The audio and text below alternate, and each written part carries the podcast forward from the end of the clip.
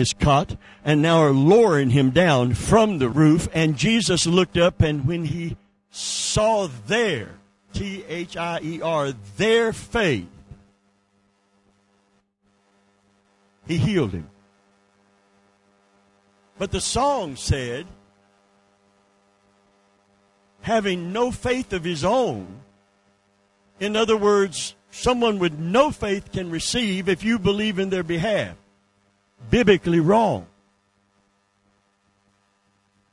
Jesus healed no one without faith of their own. He had all faith, but he required faith. And that once something is imperative in Scripture, it becomes a spiritual law. The law of faith is a spiritual law. There are things can work in your behalf in spiritual law. The law of sowing and reaping. He that sows liberally shall what? Reap liberally. That's in your behalf if you decide to cooperate with that law. Because it is spiritual law. Hath he not said it? And will he not do it? Can you say, man, what does he do with his word? He watches over his word to perform it. Oh, by the way, in the positive and in the negative, God is not mocked. For whatsoever a man soweth, you see, that shall he also reap. You sow the wind, you reap the whirlwind. You don't even just reap what you sow, it's multiplied back to you. Grace and mercy. He that's merciful, he's sowing mercy, shall obtain mercy.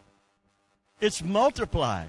And that's why Paul wrote to a church sowing mercy, and he said, grace and mercy be multiplied unto you, not added unto you. If God is going to bless you, would you rather he add something, or would you rather he multiply it? Me too. But if it's in the negative, you don't want it at all. Well, the problem is, it's coming. It's coming. It's coming. It's spiritual law. And the law of faith is a spiritual law. Without faith, here's the imperative. Hebrews chapter eleven. Without faith, it is impossible to please God. Number one, you want to know the number one reason why he's displeased? Because it's through faith, by grace, through faith, that you are saved. It's not of works, lest any man should boast. He wants everybody. It's not his will that any perish, but that all have eternal life. Wait a minute. There's a guy on death row today that deserves nothing but what he's about to get. God wants him saved. You may not want him saved. I may not believe that he's worth saving. But God said there's nobody on this planet that is beyond my love and beyond my grace. If you could, let me pose a question to you. Would you, if, if, if they would invite you and say, would you come and give out a tract and hand a Bible and pray with everybody on death row? And you had the opportunity and you had the means to get there. We'll send a, we'll send a, a, a sheriff's car. To, you sit in the back seat. They'll bring you to Rayford or wherever they, wherever it is they have the actual Stark. Would you go and give them a Bible?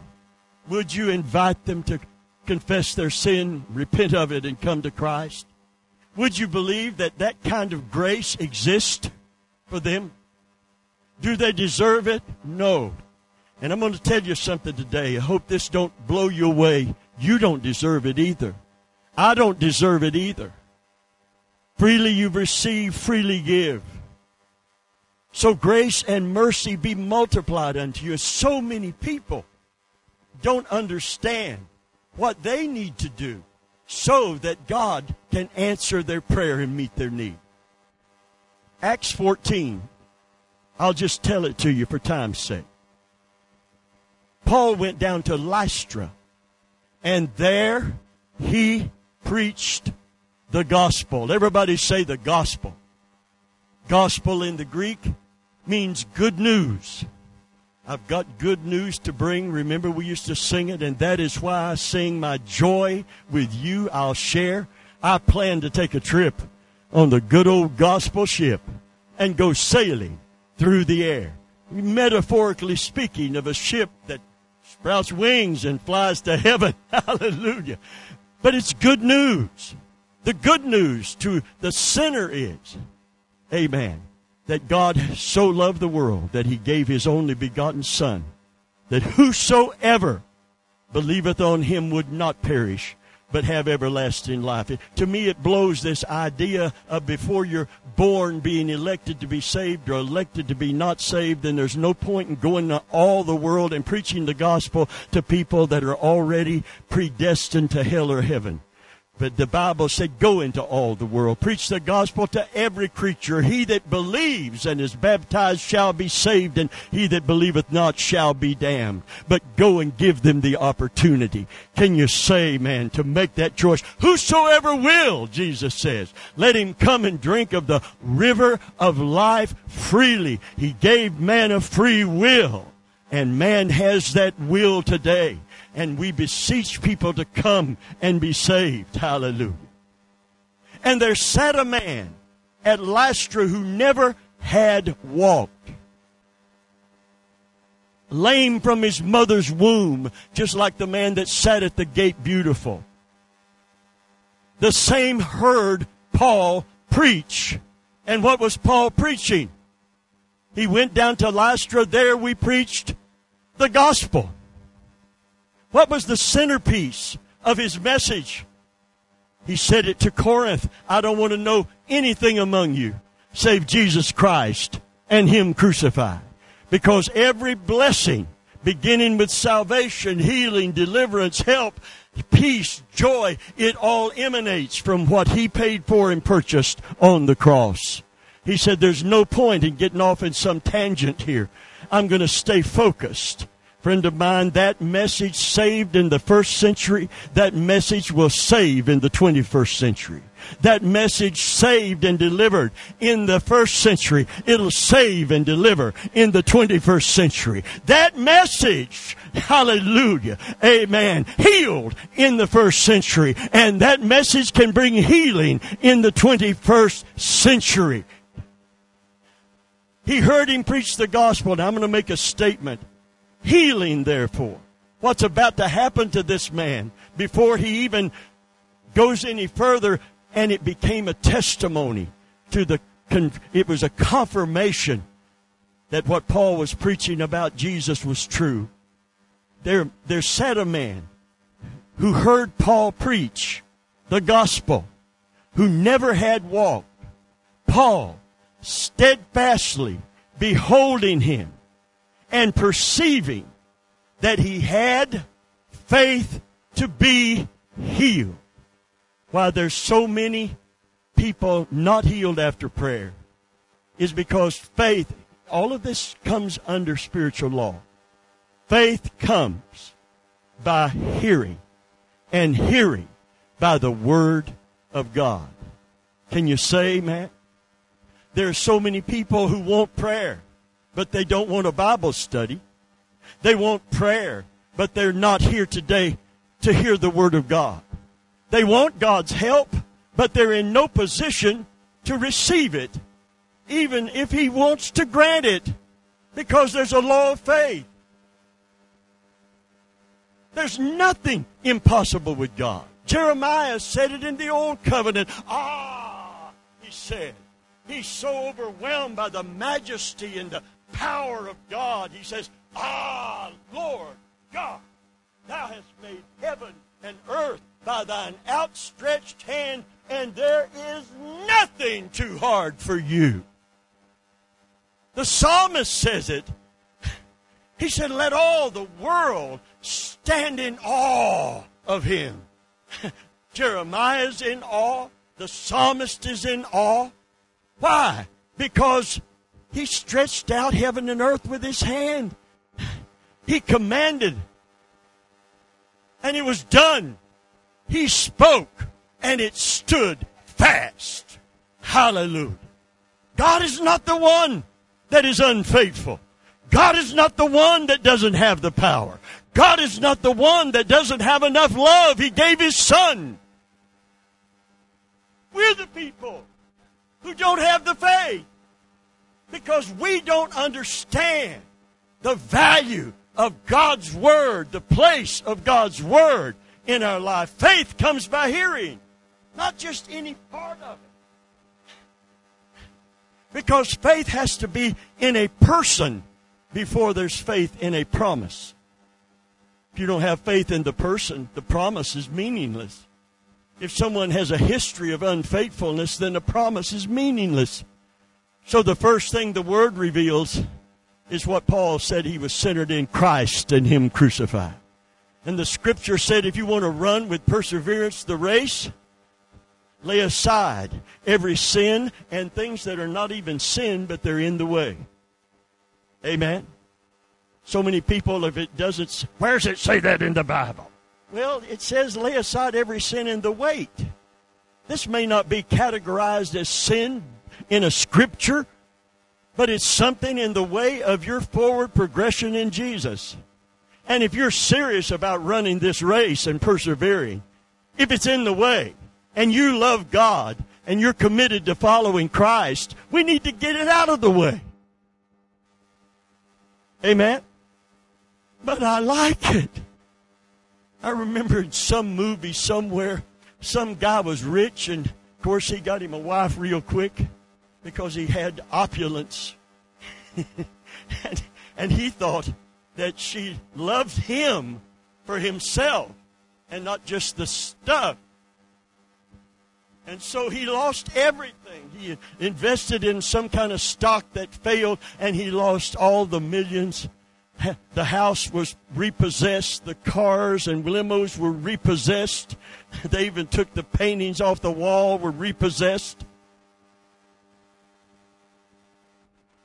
And he said, honey, we'll be okay. We, we, you know, it's not all about the material thing. She said, it's not the money I miss. It's the stuff.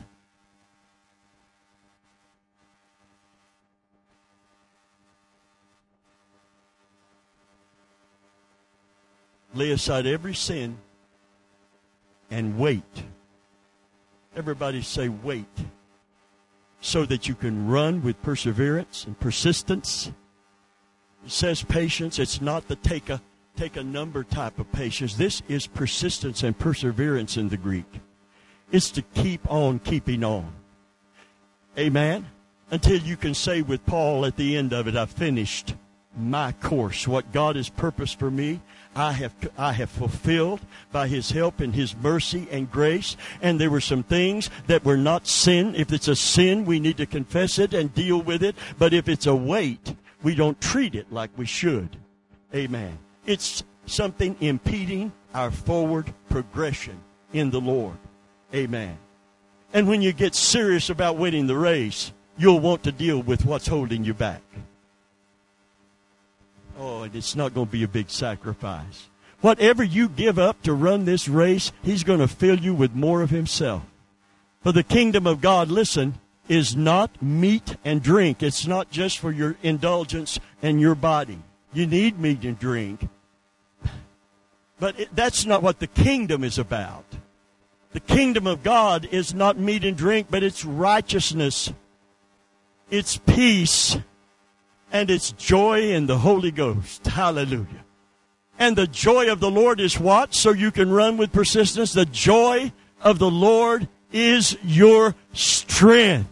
Hallelujah. Praise God. Wouldn't it be wonderful to see joyful Christians running with full out, running full out, running full out. Everybody say running full out. Too many people are not running full out because something's impeding them. In Africa last night, a lion went to sleep. And in Africa last night, a gazelle went to sleep. They both slumbered. When the sun came up this morning, the gazelle woke up, ready to run. Everybody say ready to run. You know why the gazelle woke up ready to run? Because there's a lion somewhere that wants to catch him and eat him. So when he wakes up, he don't say, you know, I'm going to I'm going to hit the snooze alarm. I'm going to I'm going to go back to sleep for a while. No, when the sun comes up, it's on. Everybody say it's on. And so he's ready to run. And if he senses or sees a threat, it could be a leopard. It could be a cheetah. Don't ever play cards with a cheetah. I just go see if you were listening. Can you say amen? Don't ever, ever do that. The, the lion wakes up. The sun comes up. He wakes up ready to run. The gazelle's ready to run, so he won't be dinner for the lion. The lion is ready to run because if he don't catch the gazelle, he's going to starve to death. Both of them wake up ready to run. And we are charged in Scripture, run with patience. Run. Don't, don't, don't just be tentative, but run with patience, perseverance, the race that is set before you. And before you even think about running it persistently, lay aside. That's a decision you have to make, a priority you have to establish in your life. Amen. Listen, I love a good movie. I like a good, clean action movie. I liked Indiana Jones. I, I like Star Wars, uh, Star Trek.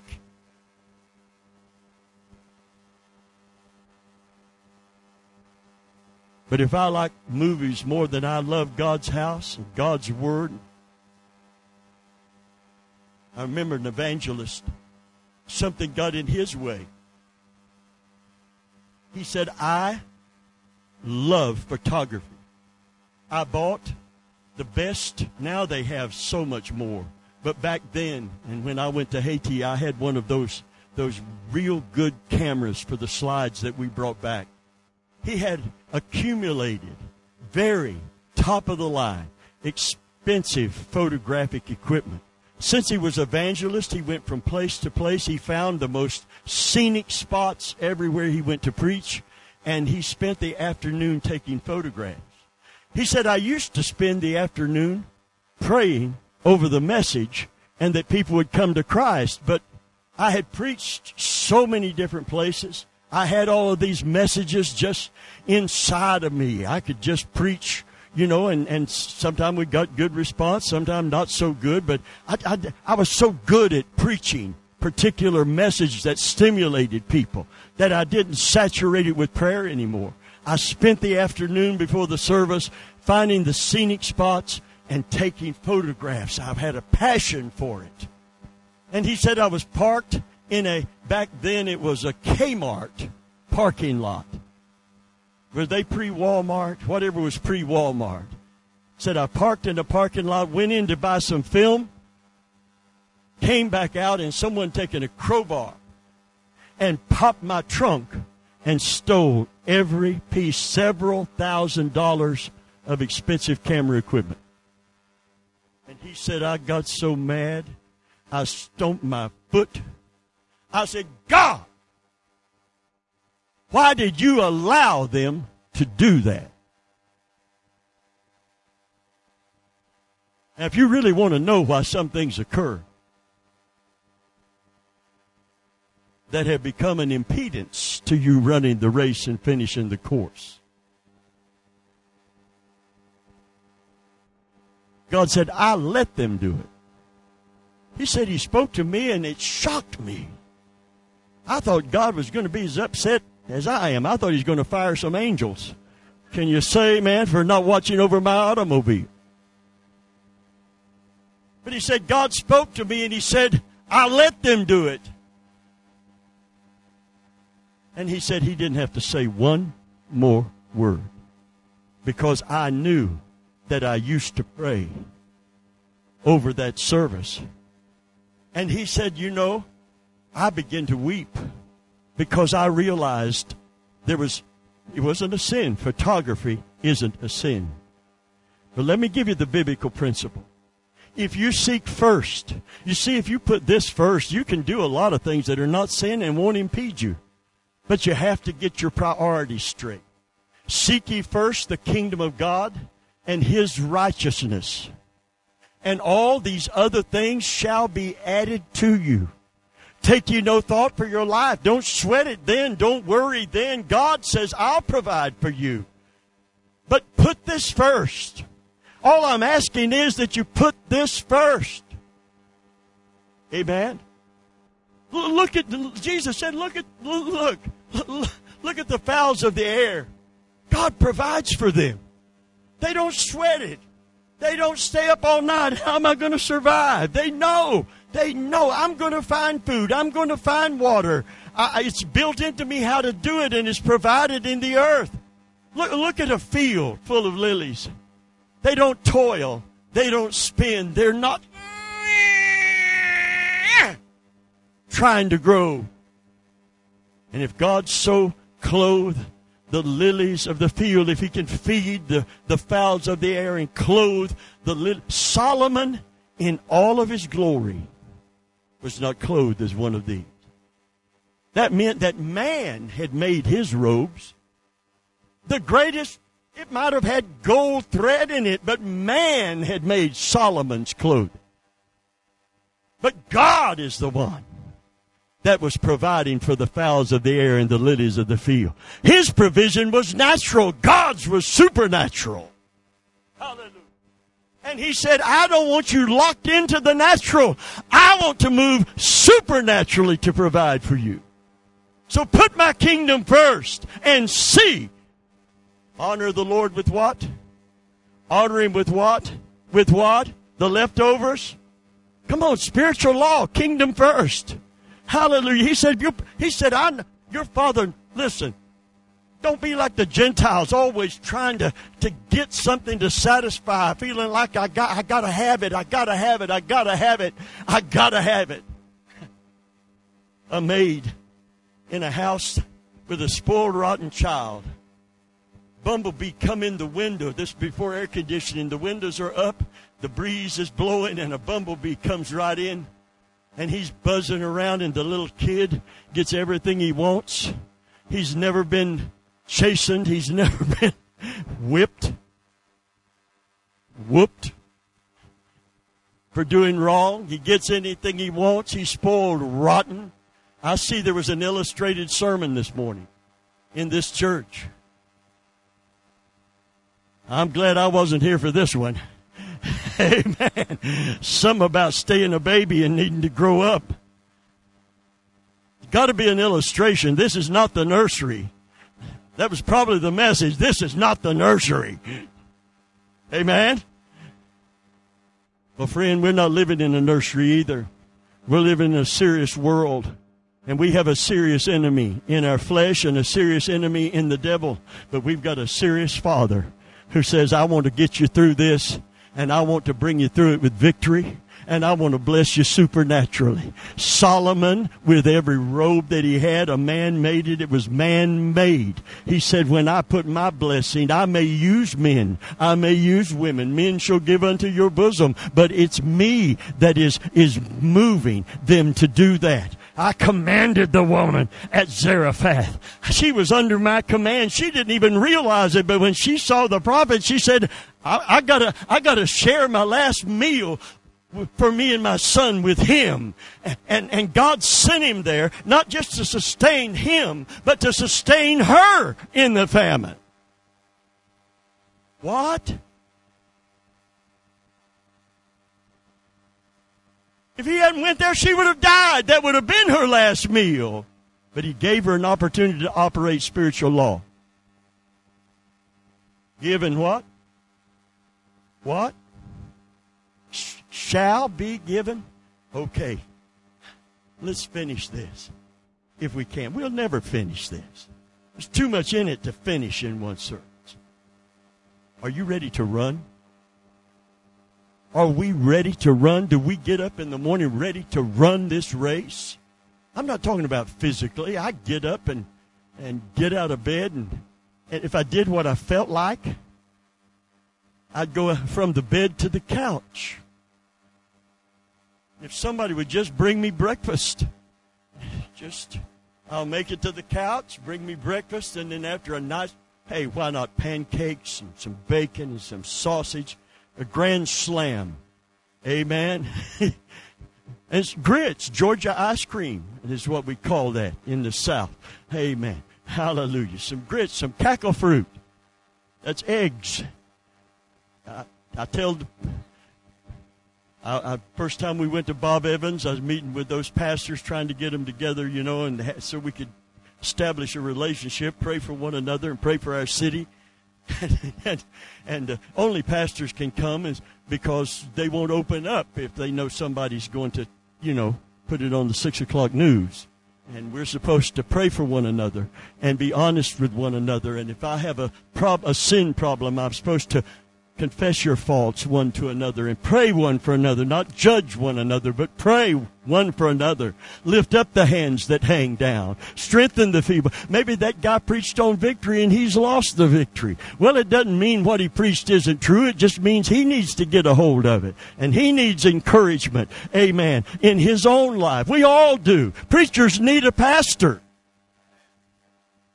Well, who's yours, Brother Venable? I listen to people that teach the Word of God, preach the Word of God, and live the Word of God. I require more than an anointed message. I want the messenger to be walking in something, like following Jesus. Hallelujah. Can you say amen?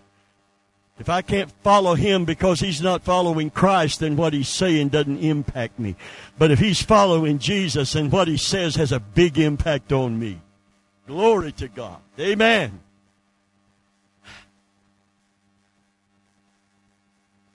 So we went into the restaurant, and the lady came up, and preachers, generally speaking, are not the happiest people that you ever want to meet. Generally speaking, you look at the preacher. I've, I've, I've seen crusades where a pastor was hosting.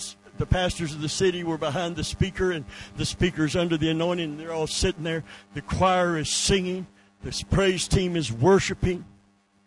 And they're sitting there, stoic. And I'm thinking, what's wrong with this picture? These people ought to be right out front worshiping with everybody else, pondering the message. You know, what am I going to say, and how's it going to be received? And oh my, just stop for a minute. Quit thinking about yourself. Start thinking about the Lord and love on him, and let people see you just loving on the Lord. Can you say amen? Hallelujah. That's why I hollered in a Baptist church. I couldn't help it. My cup ran over. Praise God. Amen. The oil of joy for mourning, the garment of praise for the spirit of heaviness. Hallelujah. Because of beauty for ashes. Glory to God. I haven't got over salvation. Amen. Don't take the joy of that from me. Don't let me lose the joy of that. Don't let me lose the wonder of the cross. Can you say amen? Hallelujah. Glory to God. And that's why I'm still running. I'm still motivated by the cross. Hallelujah. Hallelujah. And I'm motivated by the love that held him on that cross and is still in effect today. Let's go back to Lystra for a minute. Oh, wait, wait, wait. The waitress came at Bob Evans on the, at the Notosasa Road exit. It was a centrally located place. And so we're sitting there, and everybody's looking like we look, you know. I know it's Tuesday, only Tuesday morning at seven a.m., but we're still shell-shocked from Sunday. And everybody's just kind of, you know, give out and drug out. And, and the waitress comes, and she sees that we're ministers, and she's thinking they're going to just be these, you know, kind of grumpy old guys. Because we're all, you know, getting up there, expecting grumpiness. Lady going to marriage counselor, psychologist, been having trouble at home, and it's getting ready to put her on some kind of medication.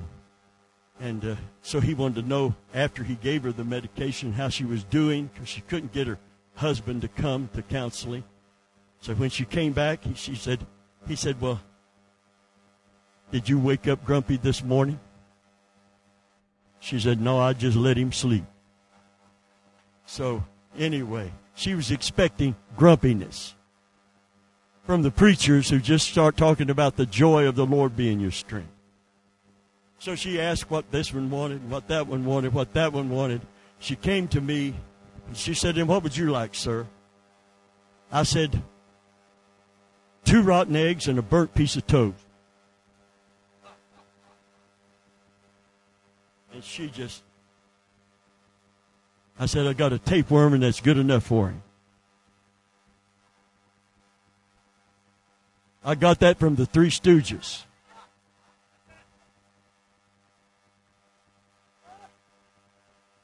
And I said, I was just kidding. I didn't want no, I didn't want no rotten eggs and burnt toast. And I do not have a tapeworm. But I do have something that she wasn't expecting from a preacher. The joy of the Lord. And we became known. From that day forward, we became known as people of joy. We were known for our laughter. Isn't it amazing? He will turn your, he will set your feet a dancing. He will give you beauty for ashes, the oil of joy for mourning, the garment of praise for the spirit of heaviness. And then you shall be called, amen, the, the trees, the planting of the Lord, the trees of righteousness. Hallelujah. Hallelujah. A merry heart does good like a medicine, and it is an advertisement for a kingdom where there's kingdom righteousness, kingdom peace, and kingdom joy. She finally said, before they got a crack in the foundation and had to fix it and we had to move to Plant City, she finally came back and said, even the people cooking were affected by your laughter. They were glad to see us come, hated to see us go, served us exceptionally well because we were kind and patient and joyful people. Amen. If you want the joy of the Lord, if you want to come to a place where the gospel begins to create faith to receive within you, amen, we begin to run this race with persistence, the same way you come to God to receive. The Bible said they that come to God, imperative, Hebrews eleven, must believe that He is and that He's a rewarder of them that snap their fingers by faith. No, those that diligently, everybody say diligently, diligently, diligently, diligently. Diligently. If you need to be healed, get diligent in the Word. Faith comes by hearing, hearing by the Word. If you need to be delivered, if you need help from God, be diligent to come and hear the message that creates the faith so that you can receive the help from God that He's already purposed, promised, and provided in Jesus Christ. With His stripes, you, it doesn't say you can be healed. It doesn't say you might be healed. It doesn't say you may be healed. It says it's been provided. It was purposed in Him. It was provided in Him. God is not going to do any more than purpose it and provide it. It's up to you and me to receive it.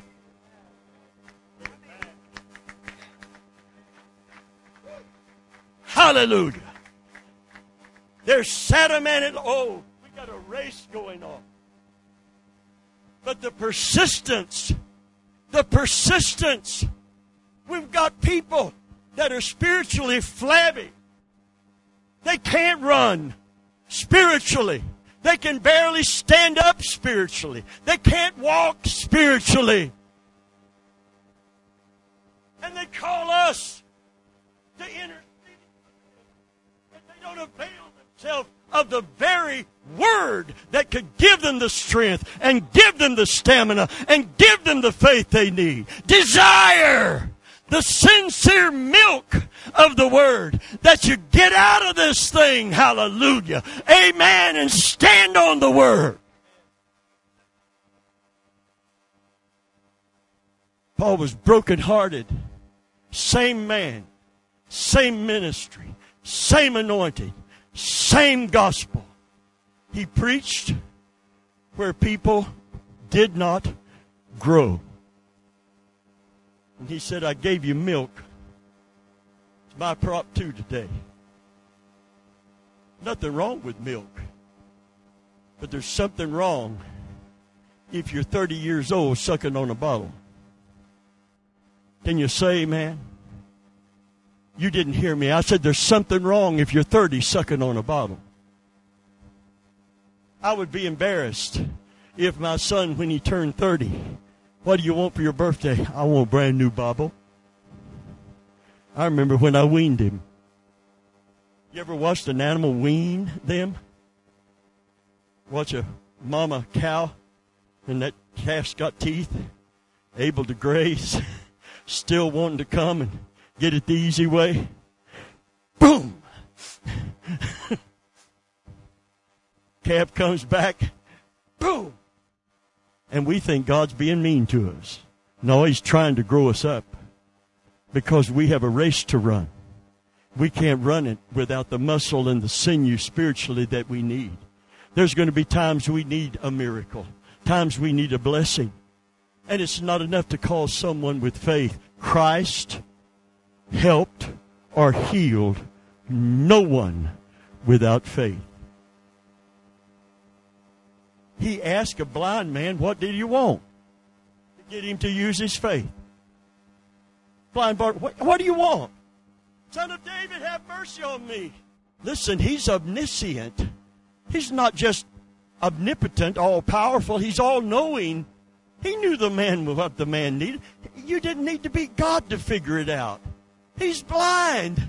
But he asked him, what do you want?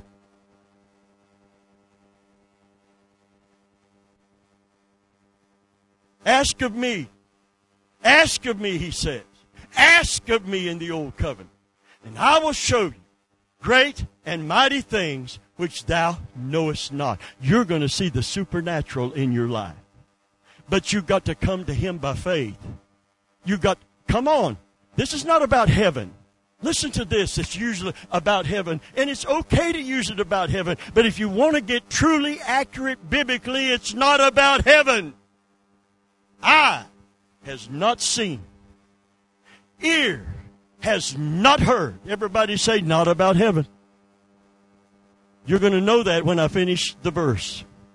When you hear it in context and you hear it finished.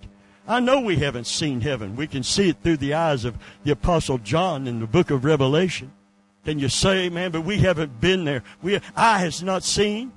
Ear has not heard. It's inconceivable to the heart. It's never entered into the heart.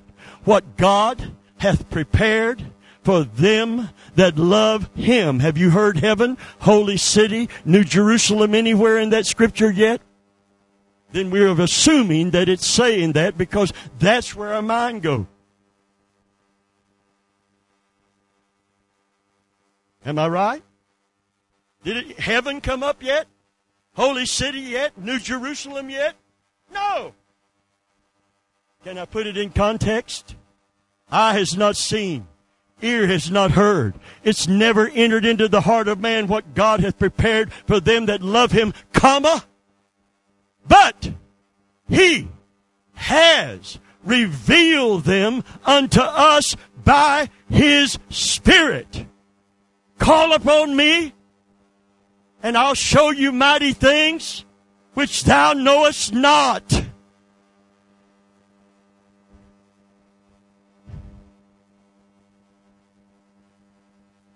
Paul's prayer was for that to occur so that we would know what is ours in Christ and have the faith to receive it. He said, I pray in the book of Ephesus to the church at Ephesus, I bow my knees to the Father of our Lord Jesus Christ. One day I'm going to preach on the prayers of Paul because it'll blow you away. Every prayer he prayed for the church in intercession is a revelation of what God wills and purposes for the church. And when we see what he wills and purposes for us and see how far, I'm not just talking about our church, but the church at large, how far beneath our privilege of power and blessing that we are living. Amen. It should be a challenge, not a condemnation, but a challenge, praise God, to rise up. That's what he told his covenant people in the old covenant. Rise up, O captive daughter of Zion. Rise up from the dust of defeat and depression. Rise up and shake off those chains that are binding you. I purpose much more for you. Can you say amen? I promise much more to you. I have made a provision. So here's, everybody say, but the Holy Spirit has revealed them unto us. Ephesians. I bow my knees to the Father of our Lord Jesus Christ, that he would grant unto you the spirit of wisdom and revelation. There's the Holy Spirit communicating to us. The spirit of wisdom and revelation in the knowledge of him. Don't want to know anything among you but Christ and him crucified. And the Holy Spirit to do what? Show you what has never entered your heart, never entered your mind, what your eye has not seen yet, but he wants you to see it through the eye of faith. Are you still with me? Are we focused now on heaven or on him? Is it the Holy Spirit revealing? Yes, it is. That God would grant unto you the spirit of wisdom and revelation in the knowledge of him, that you might know. See, when it comes by revelation, it brings a spiritual realization to your life. That you might know. That you might know. You're, now it's a settled reality in your life which cannot be shaken. That you might know what is the hope of your calling. That you might know that you know that you know. Hallelujah, that you're on your way to heaven. Hallelujah, that the blood of Jesus has paid in full the price. And there's absolutely no doubt when you draw your last breath here, you're going to draw your next breath there. Can you say amen? Hallelujah. When I prayed for our dear sister in the hospital, I've been in many situations where they were not awake. But the nurses will tell you, the doctors will tell you, the last thing to go is the hearing. Even if they're unconscious, talk to them. I was in the room with Nettie, and, and when I had to leave uh, later that night, they called back uh, uh, uh, her husband, and and he came, Philip. He came and sat by her side, and the nurse told him the same thing. He said, keep talking to her.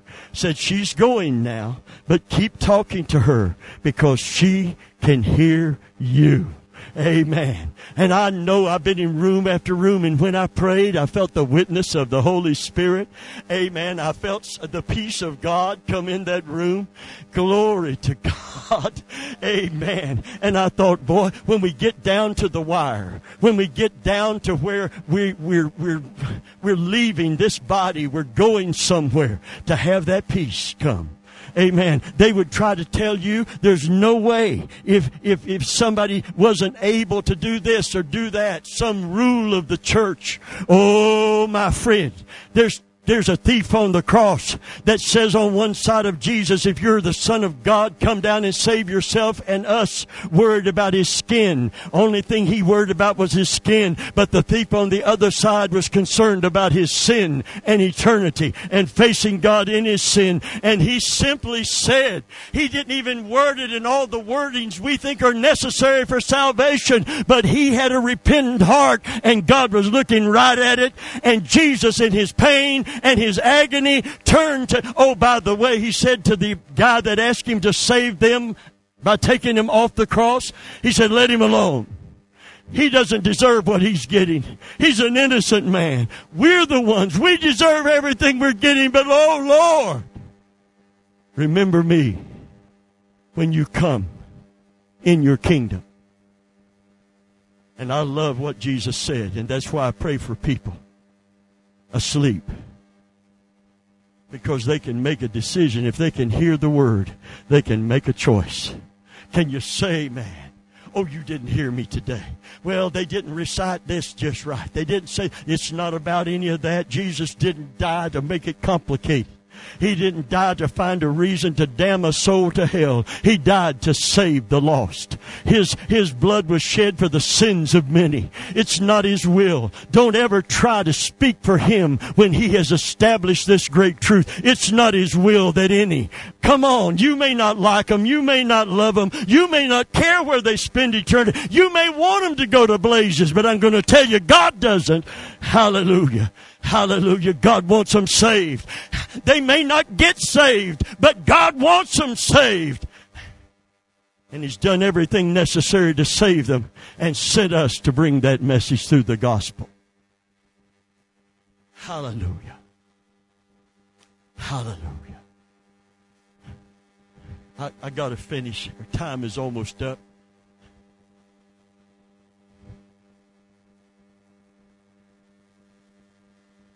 That God would grant, this is Paul's intercessory prayer for the church at Ephesus, that God would grant unto you, that means reveal by the Holy Spirit to you,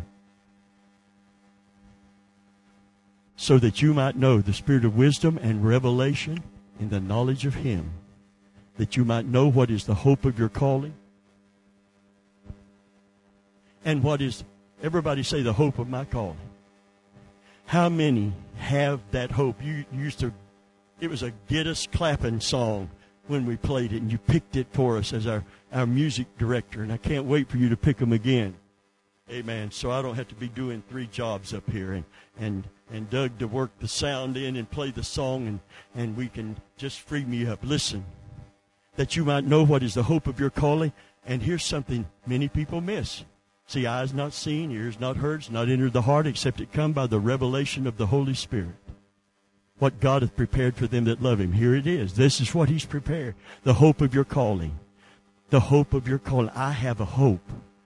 I am called, amen, to salvation. Therefore, I am called to live forever with Him in heaven when this life is over. That is my hope. It's a certain hope. It's the blessed hope along with His coming. Because when He comes, we're going. Can you say amen? When He comes, we're going. Hallelujah. He's going to catch us away, that you might know what is the hope of your calling and the riches of your inheritance.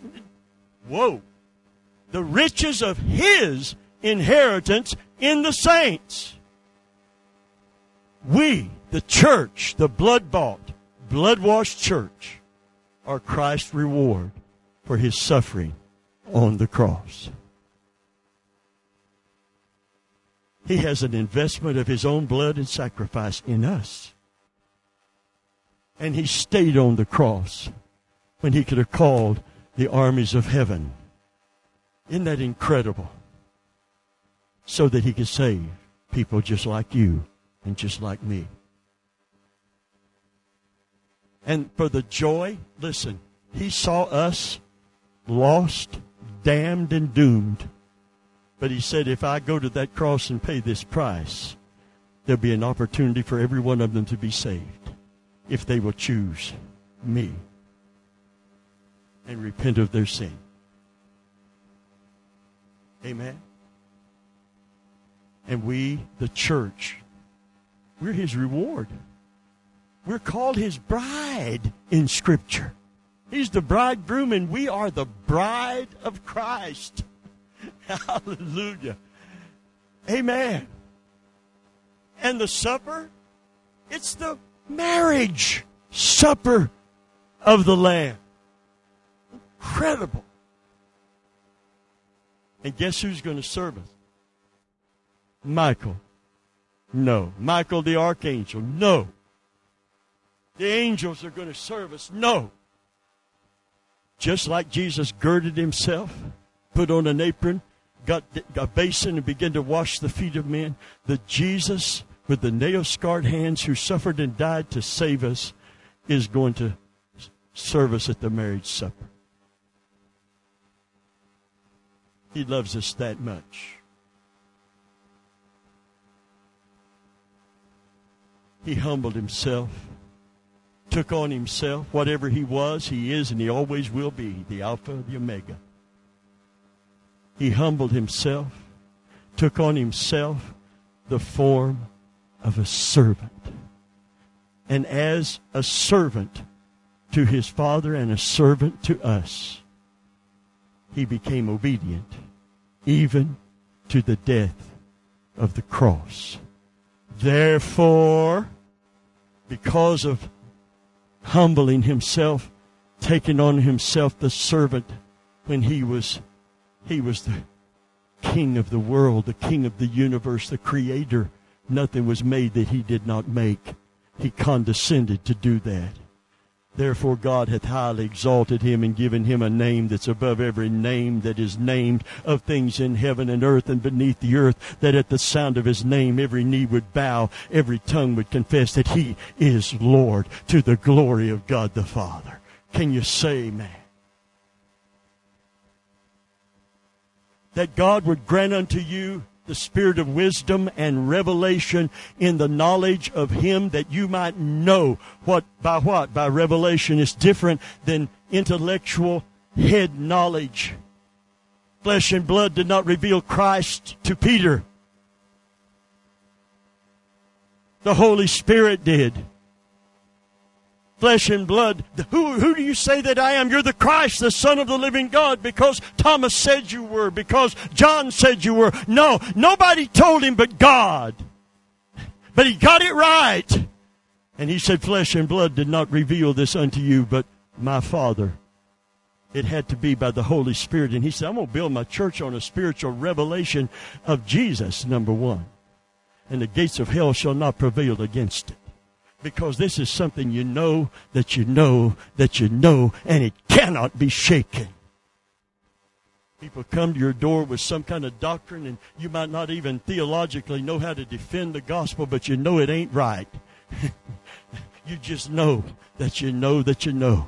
And then you go to the scriptures and find out the reason that you know. Hallelujah.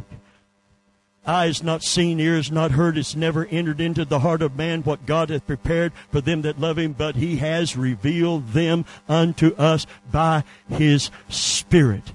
And then Paul prayed for that very thing to occur, that you might know what is the hope of your calling, and what is the riches of his inheritance in the saints, that you might know how much God loves you, how much Christ loves you. And what a celebration there's going to be in heaven when we are united with the one that loves us enough to die for us, and that we are his reward for the joy, listen, for the joy that was set before him. He saw us before we we saw him.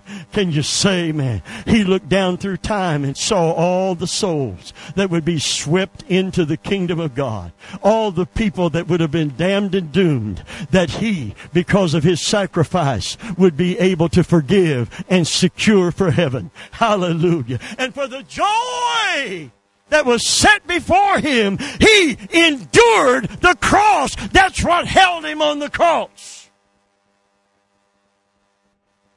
Six solid suffering hours after being beaten within an inch of his life. And the biggest hurt of all was nothing occurring in his physical body.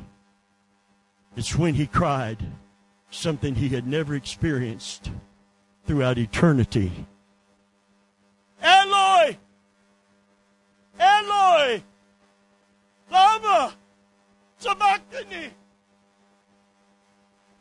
My God, Eloi, my God, why hast thou forsaken me?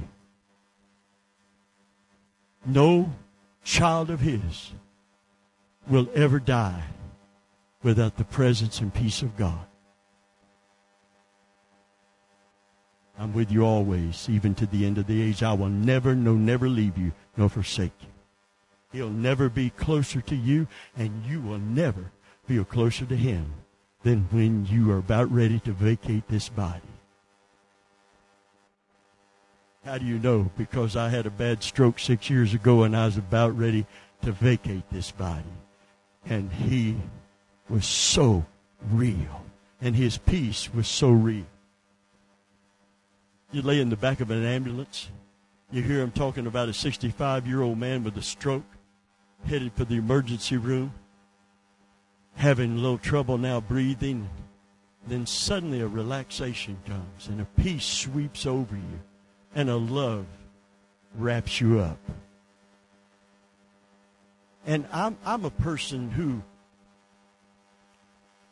you know, when I went for a job interview, when I was bivocational, I didn't know where I was in the blood pressure area and all of that. And, and I needed a job because we needed an income. And you know, when you, you know, if you don't pay your bills, they turn off your lights.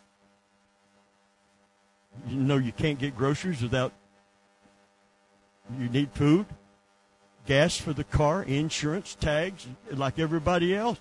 So when I was, that job was important to me. And I was just saying, Lord, I need this job.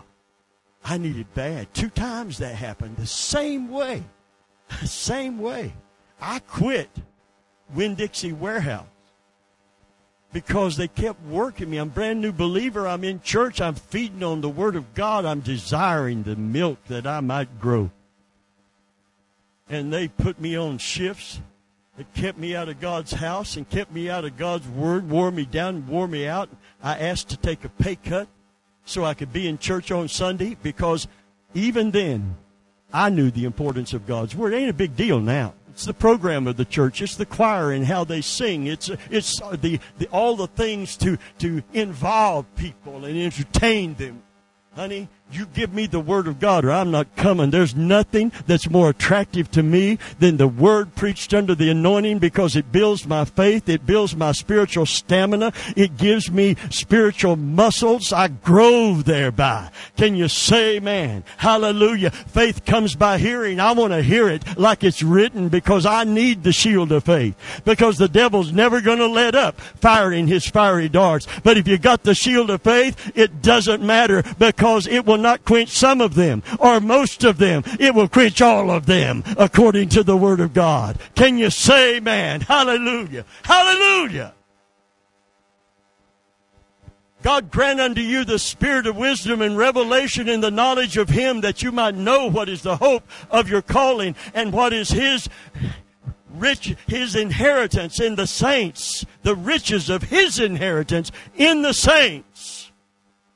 And you ready for something powerful and resurrection-oriented? And that you might know the power to usward. Say to usward, which believe. That's the availability through the Holy Spirit of awesome power. Hallelujah. Hallelujah. That you might know the power to usward. It's available to us. It's flowing to us. He doesn't hold it in heaven. He sent the Holy Spirit to us. The power to usward who believe. What kind of power? Somebody asked me, what kind of power? Which He wrought in Christ when He raised Him from the dead. That kind of power. That you might know it by revelation and thereby know it by realization. For if the Spirit of Him that raised up Jesus from the dead dwell in you, He will quicken, give that same resurrection life in your mortal body that brought Him out of the grave. And honey, if you can't run then, if you can't run then, come on, I'm too tired, I'm too fatigued, I'm too hurt, I'm too discouraged. Honey, all you need is a revelation of who you are in Jesus and who Jesus is in you. Can you say amen? Oh, give Him a hand clap today. Hallelujah! Hallelujah! Sister Marlena used to sing, I've been running for Jesus a long time, and I'm not tired yet. I'm not there yet, but I'm on my way, and I'm not tired yet. I'm not tired yet. No, I'm not tired. You want to see tired? Sunday morning.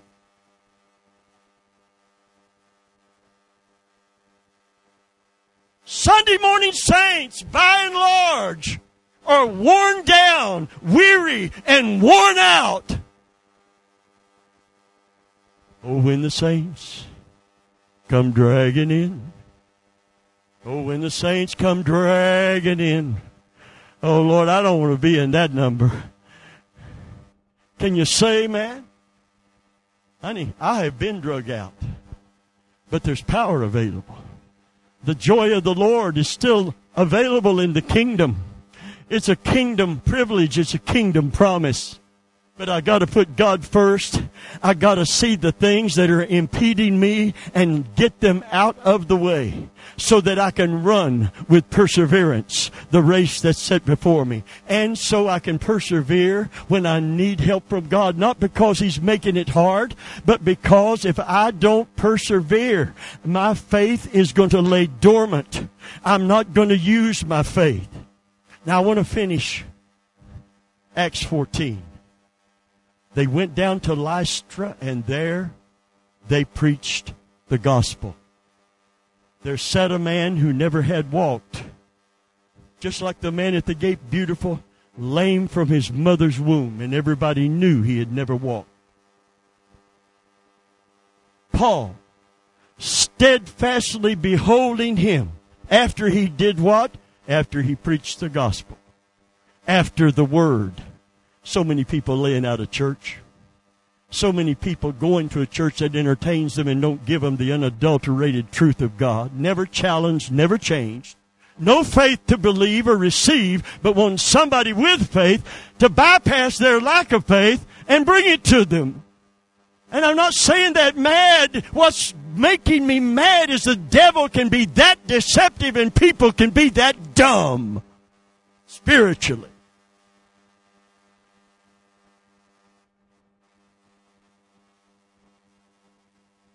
Sitting at home, waiting on a crisis, no faith to receive. Call an intercessor with great faith. You ever had people call your home? Wanting prayer for a crisis? They never darkened the doorway of a church. They never sat in a Bible study. They never opened the book and opened their life to it.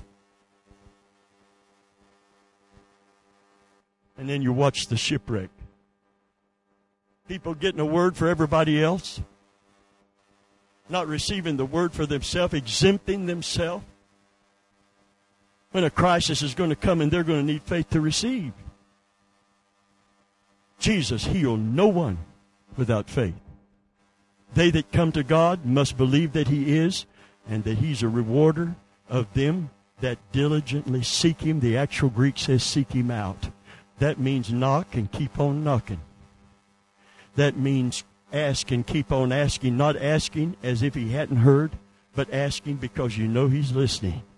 Can you say amen?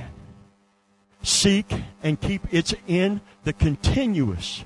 Jesus said, ask and you shall receive. He also said, ask in faith, believing. Seek and you shall find. He also said, or the scripture said, you shall find me when you seek after me with what? All of your heart.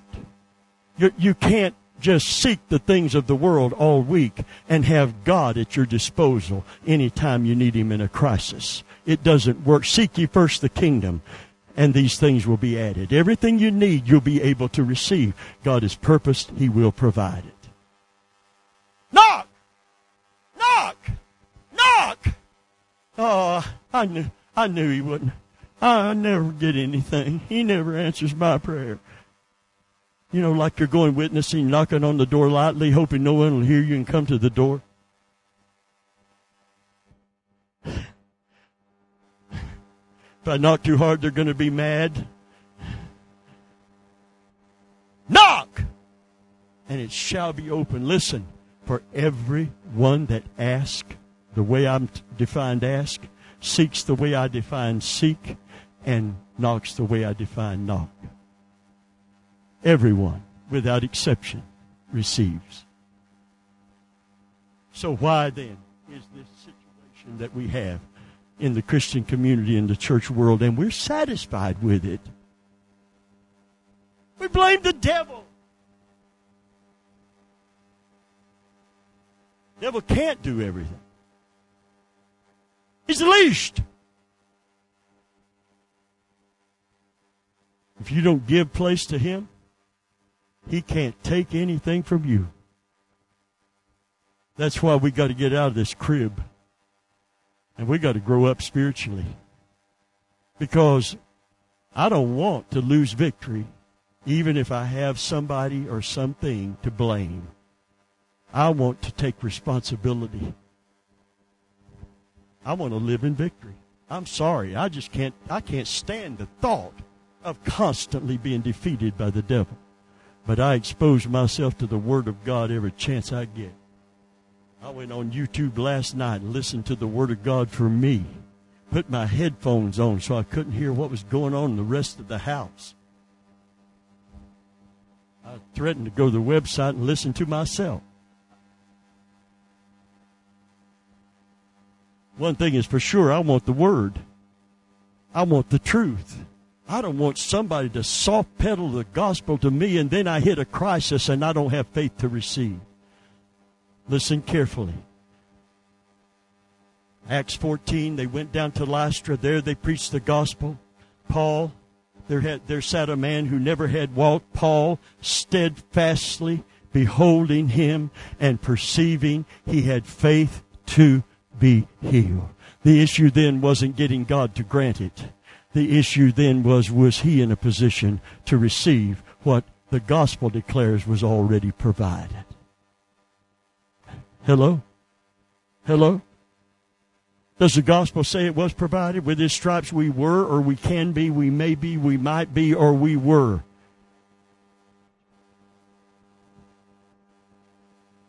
He had the faith to receive what was provided. And he had the focus for that faith in the word that was brought through the gospel, because he heard the whole gospel. He didn't hear the part about no more miracles today. No more healings today. No need to pray. God doesn't do those things anymore. He didn't hear that. He heard the truth. And it's a, it's an eternal truth. And if you get under the Word of God and you get around someone under the anointing and you read the Bible as it's written and you get around some people that are winning the battles, that are winning the battle, if you're going to follow somebody, you want to follow somebody that's getting the victory or living in defeat. I want to be, I just can't get away from the Word, and it's time to quit two hours ago. No, we just started two hours ago. We got five whole minutes. Hallelujah. Hallelujah. Wait a minute. Is that clock right? Or are we still, is it three o'clock? That is correct. It's not two o'clock. You sure it's not two o'clock? I love you, Dave. I love you. Listen, be ye followers of them. Come on. Find out what they're doing. Find out how they got it, where they got it from. Hallelujah. Be ye followers of them, that through faith and patience, again, it's used in persistence. It's not taking the number sitting down. It's moving forward, seeking, finding, knocking. Can you say, man, hallelujah, be ye followers of them who through faith and patience inherit the promises. Hallelujah. Because in Hebrews eleven, when, when they, weak people, when they obtained promises, when they were able by faith to obtain the promises, they obtained the provisions of God that He's purposed and promised. It said, out of weakness, they were made strong, waxed valiant in fight, put the armies of the aliens to flight. If that ain't victory, I don't know what is. And it was weak people like you and me. Brother Bible, I'm not weak. Yes, you are. If you're not weak, you don't qualify for the sustaining grace. I'm weak and I know it. I can't take it and I can't make it without Jesus. I can't. Oh, Brother Venable, I wish I was like you, a paragon of power. You're wrong. I, there's power in me, but it's because I'm looking to Jesus with everything I've got. He is the author. He's the finisher. He started it, and He's going to complete it. Oh, but we're not on our own. He that began a good work in you, He initiated it. He's not leaving you to carry it out. It's God that's in you, both to will, oh, not just reveal His will so you can do it, but to do it through you. No more you that lives in it. Christ that lives in you. Wow. So where do we want to live today? Where do you want to live? Who do you want to follow?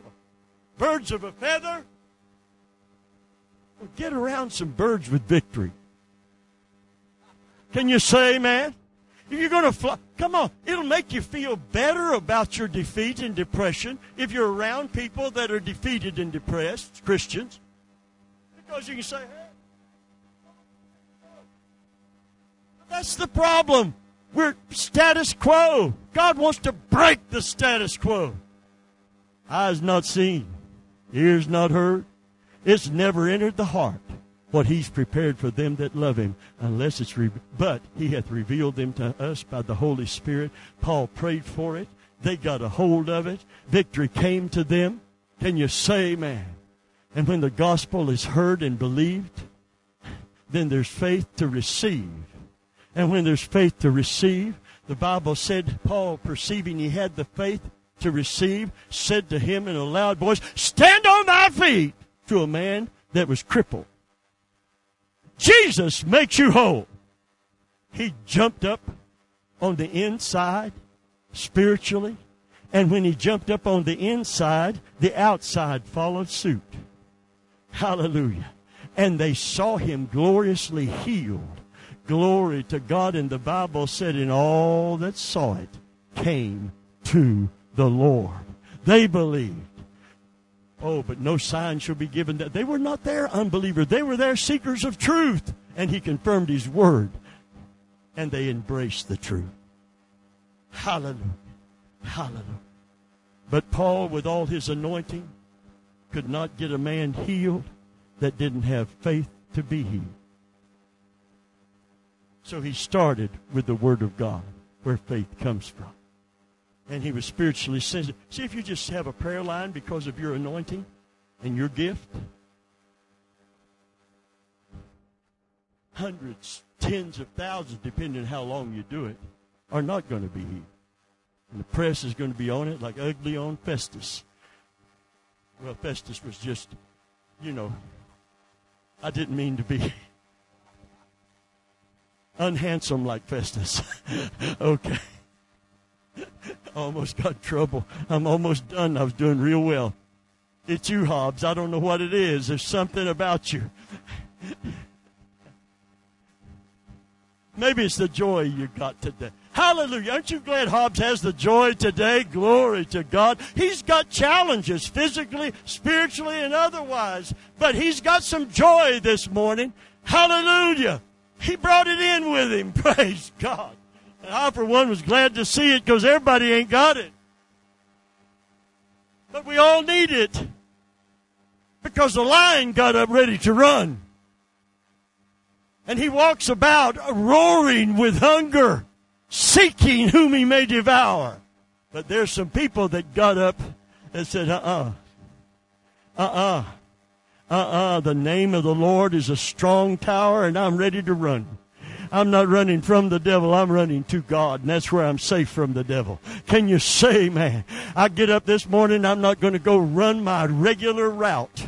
I'm going to go to God first. I'm going to put the kingdom first. I'm going to put the King first in my life. Whatever happens after that, God's got it covered. Can you say, man, hallelujah. The name of the Lord is a strong tower. The righteous runneth into it, and they are safe. Safe in the Hebrew means far above danger and evil.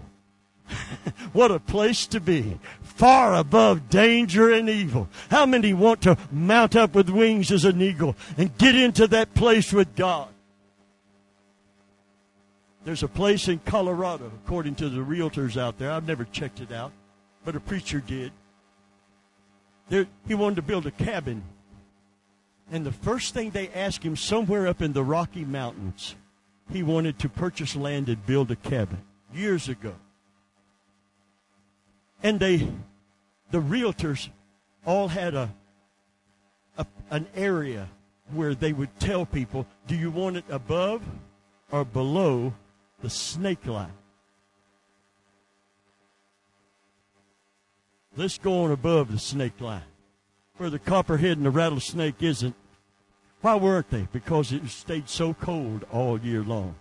At that height, the snakes did not live up there. And and as much as my wife hates the cold, if we were called to Colorado and said, ma'am, do you want it above or below the snake line? She'd say, get me a fur coat, some long johns, Eskimo shoes, and build my house above the snake line. Can you say amen? You know where God wants you to live as a Christian? Above the snake line. He wants the serpent to be under your feet. Hallelujah, not on your back. Can you say amen? Have you heard anything to challenge you today? Do you believe there's victory for the weak, weakest person in this room? Out of weakness, when they obtained promises, out of weakness, they were, out of weakness, they, out of weakness through faith, they were made strong. They're the ones that put the enemy on the run. The ones that he counted out, that he discounted, and that he hopes don't get a revelation of who they are in Jesus and who Jesus is in them. Because if they ever do, this sleeping giant called the church is going to rise up and shake the world before Jesus comes. Hallelujah. Oh, I feel like an evangelist today. Hallelujah. Hallelujah. Hallelujah. Hallelujah. Once again, how many in this room will do an inventory with me and say, what is keeping me from keeping on knocking, keeping on seeking? What is impeding my forward momentum in God, my spiritual progress? If there's a sin, we know what to do with it. If we confess it, he'll forgive it. If it's a weight, the devil will say, no big deal. But I'm going to tell you, if it's in the way of you following Jesus, it is a big deal, and it needs to be dealt with. Could you do without it in order to run the race with more zeal, enthusiasm, and fortitude for Christ? Could you lay it aside and say, Jesus, I want more of you, and I know this is in the way. You don't have to let thieves break in and steal it. I'm just going to lay it. By the way, can I finish that? The grace and mercy of God. Six months went by. They never recovered his photographic equipment.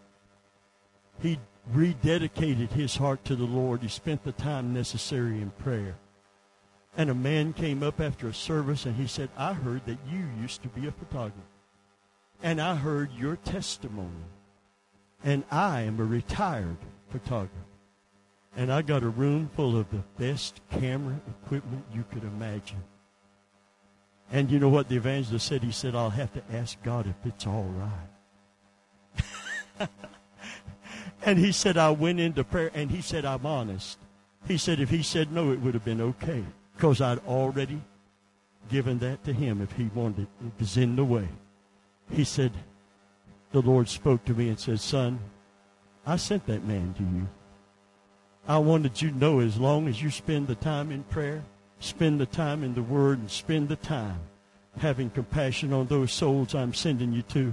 I I want you. You can you can you can you do that first. Kingdom first. He said, have a good time with that equipment I'm giving you. Hallelujah. Amen. He gives us all things richly to enjoy.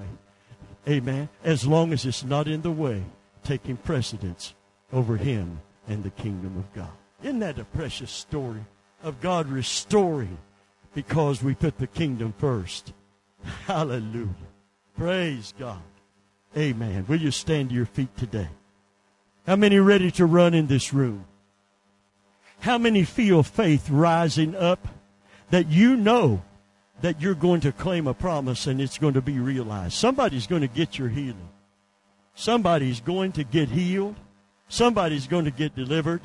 Somebody's going to get set free. There's no doubt about it.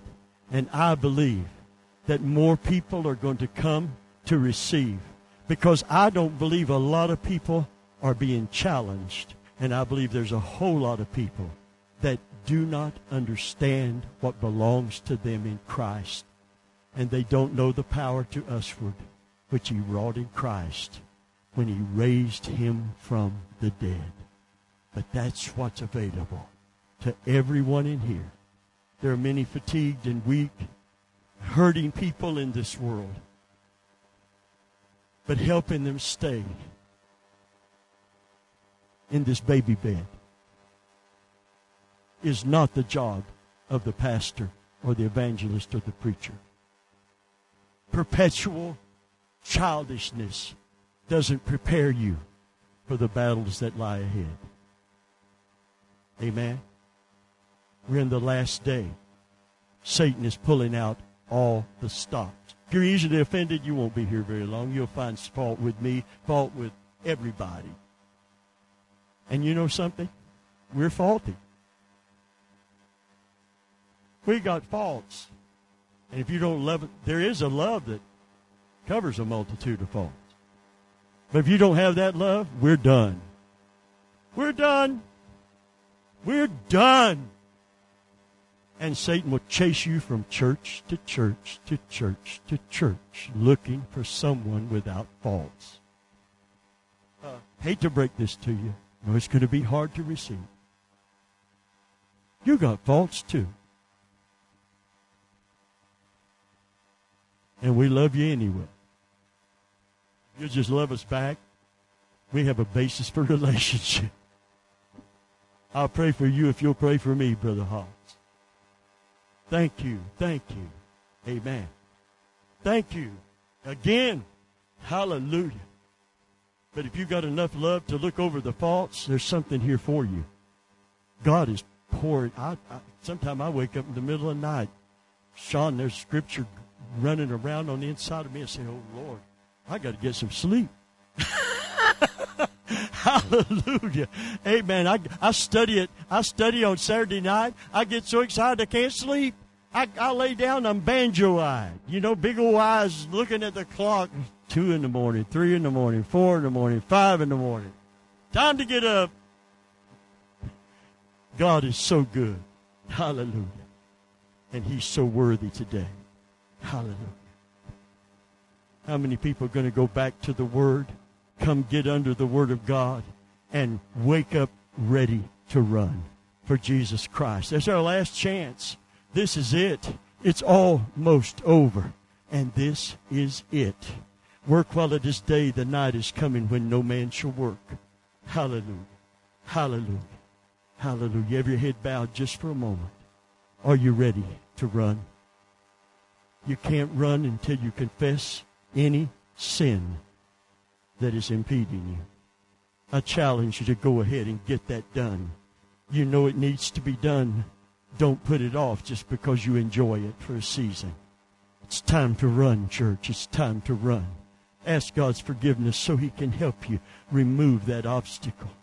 And the weight, the weight, the weight, that, that is impeding your progress, and you know it. Now is the time. Come on. Every Christian needs to be counted now. Don't look at the condition of the world and say, oh, look how sinful. Look at the condition of your own life. You can make a difference. I can make a difference. But I've got to be in the race, and I've got to be running full out for Jesus before anybody will even notice that I go to church. Can you say amen? And if you are and you're ready to sell out, God is ready to go all out to bless you and use you in these last closing days.